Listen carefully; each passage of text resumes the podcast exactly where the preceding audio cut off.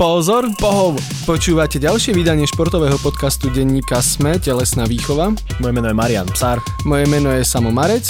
A dlho sme tu nemali futbal.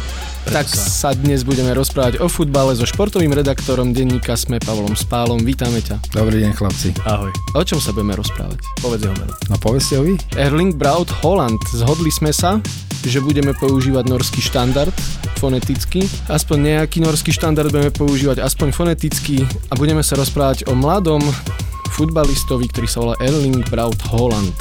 Prečo sa o ňom budeme rozprávať? Čím je výnimočný? No skúste sa vy opýtať. Prečo sa o ňom budeme rozprávať?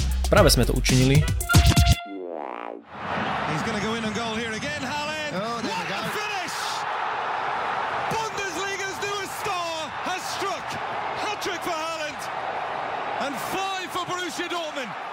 Ja osobne, keď e, zapnem občas športové správy, tak vidím, že nejaký Holand dal zase veľa gólov.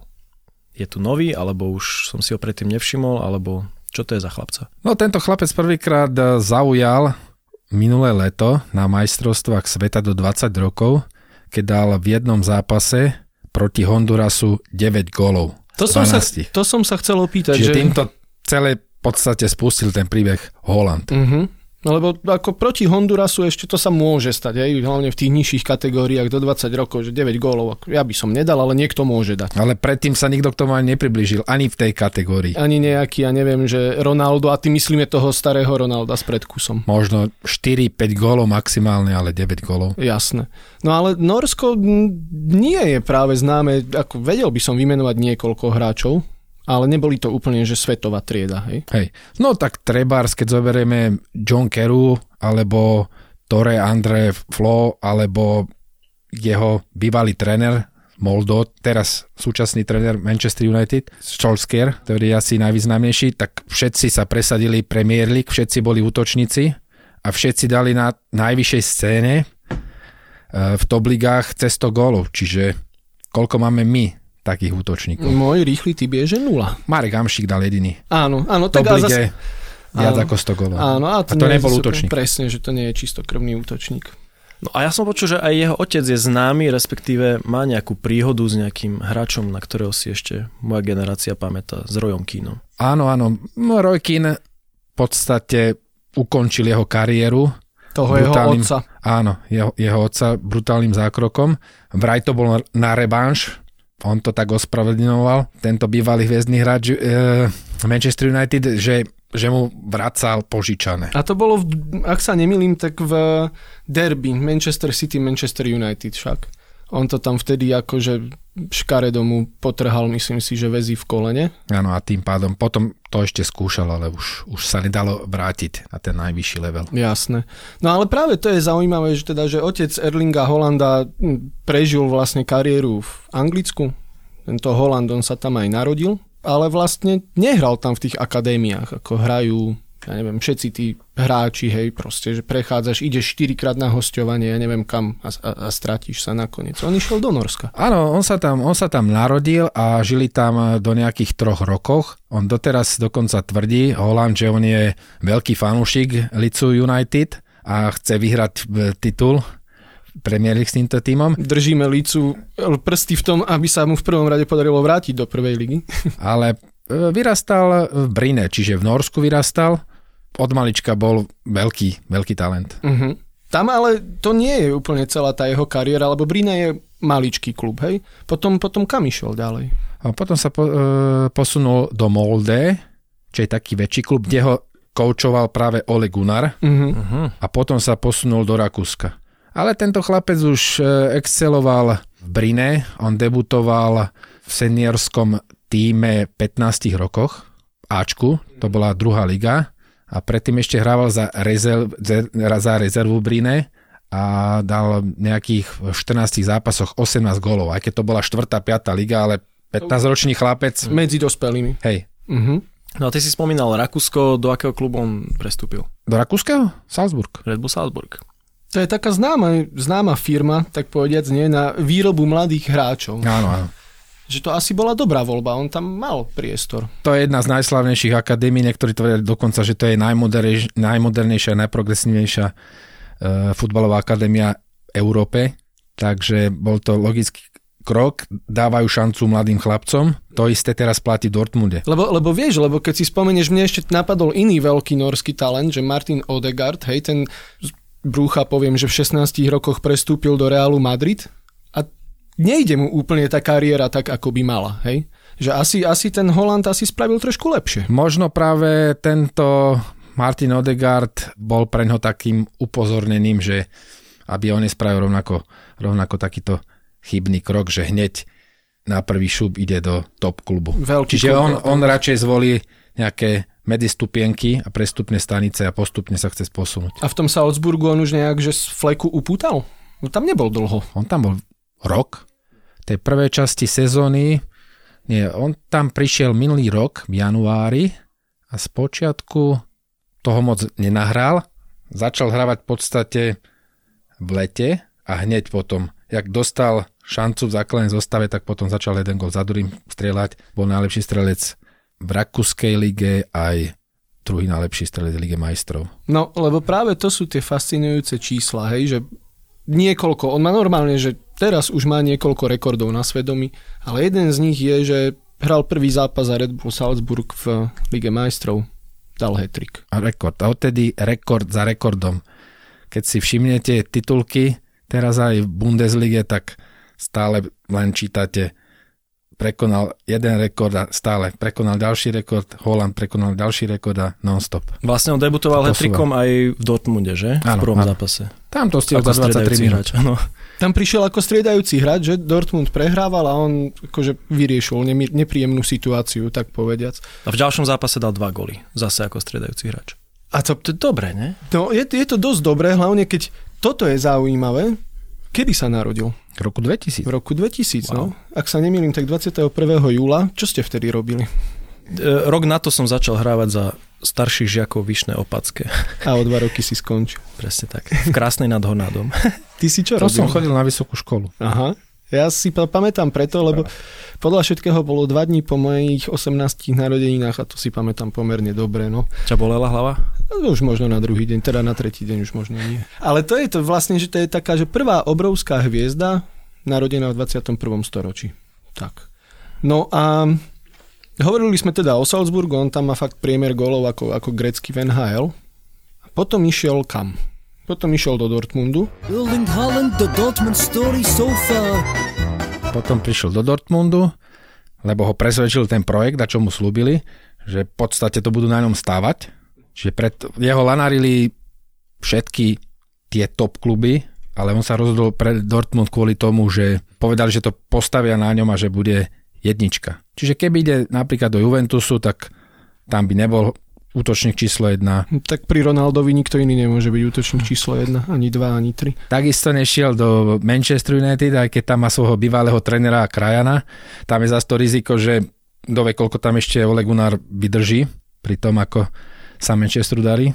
No Dortmund sádza na mladých hráčov a to bola jedna, jeden z tých hlavných dôvodov, prečo sa takto rozhodlo. Lebo inak ono je to tak, že ja som si pozrel teda jeho štatistiku. Hovorili sme, že prišiel do Dortmundu, nastúpil v prvom zápase, dal 3 góly. 7 zápasov zatiaľ odohral, gólov dal 9. Okrem iného teda dva Parížu Saint-Germain minulý týždeň. Viete, koľko stál? Ja som si to pozeral. No. Asi málo peňazí na to, čo teraz predvádza 20 mega.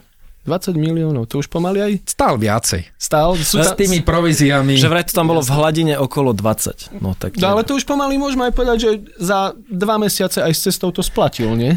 Hej. Ale keď k tomu prirátame tie provízie, čo dostal agent s jeho otcom, tak je to raz toľko. To je ešte výborná téma, ktorú môžeme otvoriť. Kto je jeho agent? Mino Raiola. A to je? To je jeden z najplnejších svetových agentov. Áno, možno aj úplne najvplyvnejší.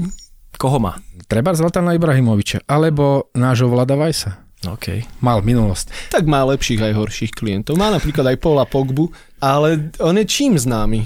Tento minul... Lebo on akože naozaj, že keď sa povie, že futbalový agent, toto jedno meno mi vyskočí. On je známy, že vie na tom super zarobiť. Ale asi dá zarobiť aj tým svojim hráčom, nie? Že on im Inak povie- by od neho utekali. Áno. stále, stále je žiadaný u tých hráčov, veľa klubov na ňo nadáva, že sa s ním ťažké komunikuje, ale stále veľa hráčov má. Čiže asi nejaké kúzlo alebo čaro bude mať. Asi je taký tvrdý obchodník. Ja si ho, lebo Portugalčania, ak sa nemýlim, tak ja si ho predstavujem ako takú agentskú verziu Joseho Múriňa. Presne, presne. Že, že tvrdý vyjednávač. Talian, Talian. Talian to je? Dobre, aj tak si to predstavujem stále. Tvrdý, ale viacej gestikuluje. Áno.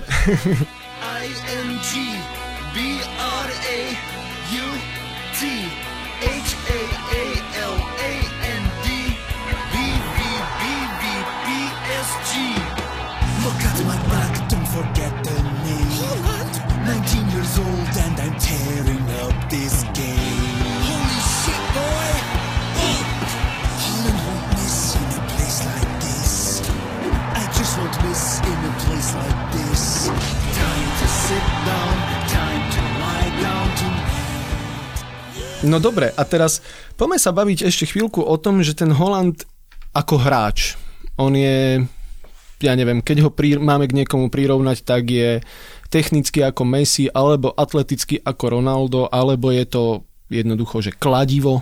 Jak Lebron. On nie je klasické kladivo, on je hrotový hráč, jeho vzorom je Zlatan Ibrahimovič, možno ho troška aj pripomína. Samozrejme, že nie ešte taký, taký vynimočný ako Zlatan, ale už teraz je treba rýchlejší. Uh-huh. Uh-huh. Lebo keď ste si ho všimli, treba ukazovali taký shot e, zo zápasu s Parížom Saint-Germain, kde, zabehol, kde mu namerali 60 metrov, že zabehol za 6,6 čo je je atletický výkon. čas, nie?